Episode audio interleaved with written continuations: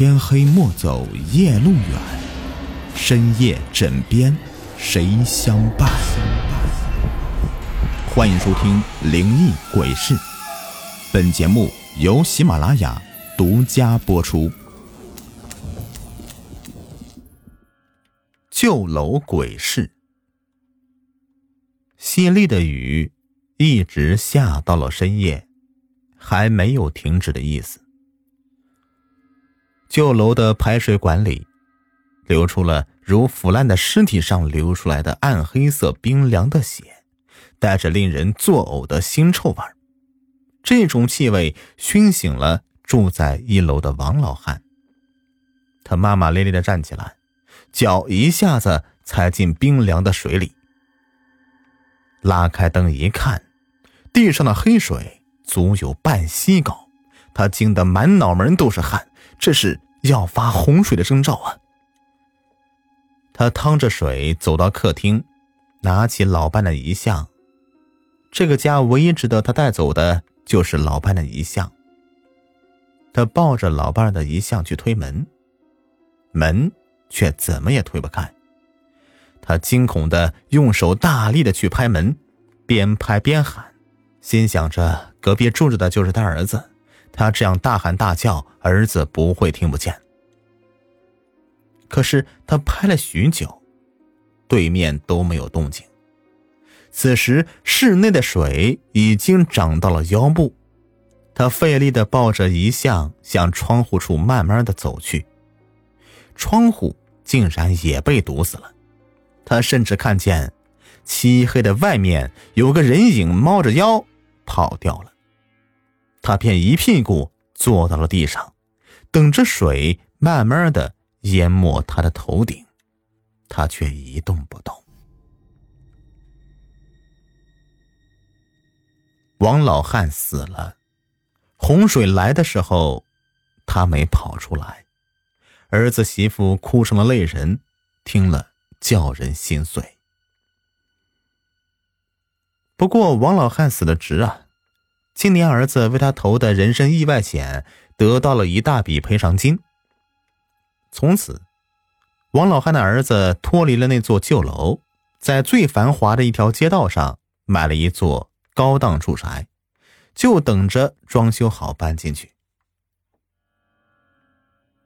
在这段空档里，他们一家只能暂时住在老房子里。他们的房子被水淹得不能住了，只好住进了。王老汉的房子里，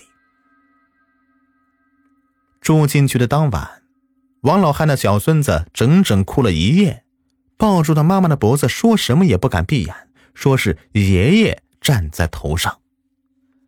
王老汉的儿子小王听了，惊得浑身颤栗，像筛糠一样哆嗦起来。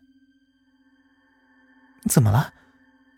媳妇儿纳闷的问了一句，他魂不守舍的说：“没怎么。”说着下了地，走到客厅，他点燃一支烟，耳边响起儿子低沉的哭声，他的手哆嗦的更加厉害了。次日，他找来了一个阴阳先生，这先生长得猴嘴尖腮的，一进屋正好看见小王的媳妇在喂孩子母乳。他色眯眯的盯着小王媳妇的胸部，脸上出现了贪婪之色。小王媳妇被他的那双死鱼眼盯得浑身不舒服，他连忙抱起孩子，拉好衣服。孩子没吃饱，哇哇的哭起来。小王不耐烦的说：“哎呀，你抱孩子先出去，好让先生进宅。”媳妇儿一脸不悦的走了。阴阳先生马上开始了工作，他抓着五色米，随意的向屋子各处摔打，嘴里念念有词。大约十分钟以后，他一脸严肃的说：“好了，不过你家最好出去躲上那么一夜两夜，再回来时，家宅一定安宁了。”要我们全家一起出去躲是吧？小王一脸虔诚的问道。“啊不，你自己去就好，孩子和妇人无碍的。”之后啊，这个阴阳先生又仔仔细细的说了他应该出去躲的时辰和回来的时辰。小王听得连连点头，然后付了阴阳先生五张红色大钞。金阳先生拿着钱走到门口的时候啊，正好撞见抱着孩子的小王媳妇。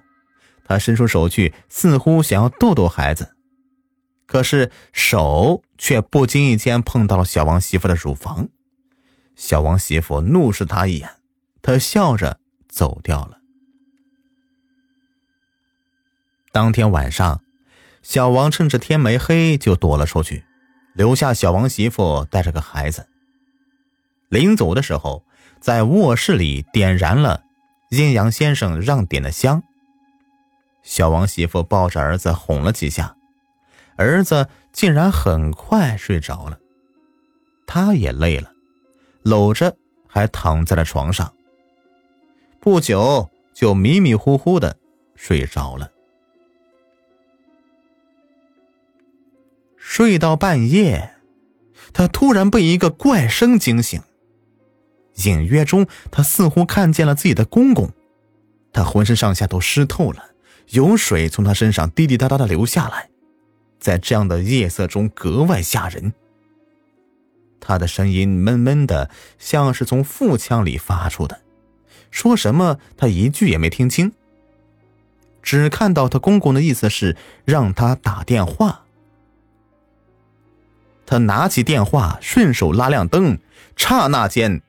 他惊呆了，他看见阴阳先生直挺挺的躺在地上。他哆哆嗦嗦的拿起手机，先打给老公，又报了警。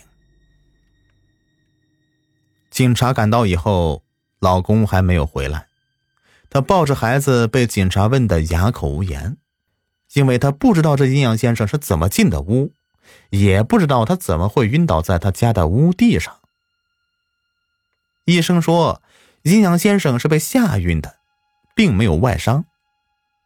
正说着，阴阳先生突然睁大眼睛，恐怖的大叫：“别过来，别过来！我再也不敢了，求您饶了我吧！”然后他突然又扇起自己的嘴巴，一边扇一边说：“我他妈不是人，我不该动了邪念，想要强奸这家的媳妇我不是人！”眼看着他把自己的嘴巴抽得鲜血淋漓。这警察和小王的媳妇也听明白了，小王的媳妇是最明白的，都是公公在帮着自己。回头，小王媳妇把看到公公的事和小王说了。小王听完，这脸都绿了，扑通一声跪在父亲的遗像前，狠狠的扇着自己的嘴巴，懊悔的说：“爹呀，对不起，儿子不孝，儿子不该。”屋子里突然传出一声苍老的叹息声，正好阻止了小王要说的话。从此，再也没有发生过什么怪事儿。不过，小王只活到了儿子十八岁生日那天，死的时候没病没灾，睡醒一觉，突然就交代起了后事。他说：“他爹来接他了。”告诉儿子以后要孝敬父母，别像他一样。好了，这样一个故事就讲完了。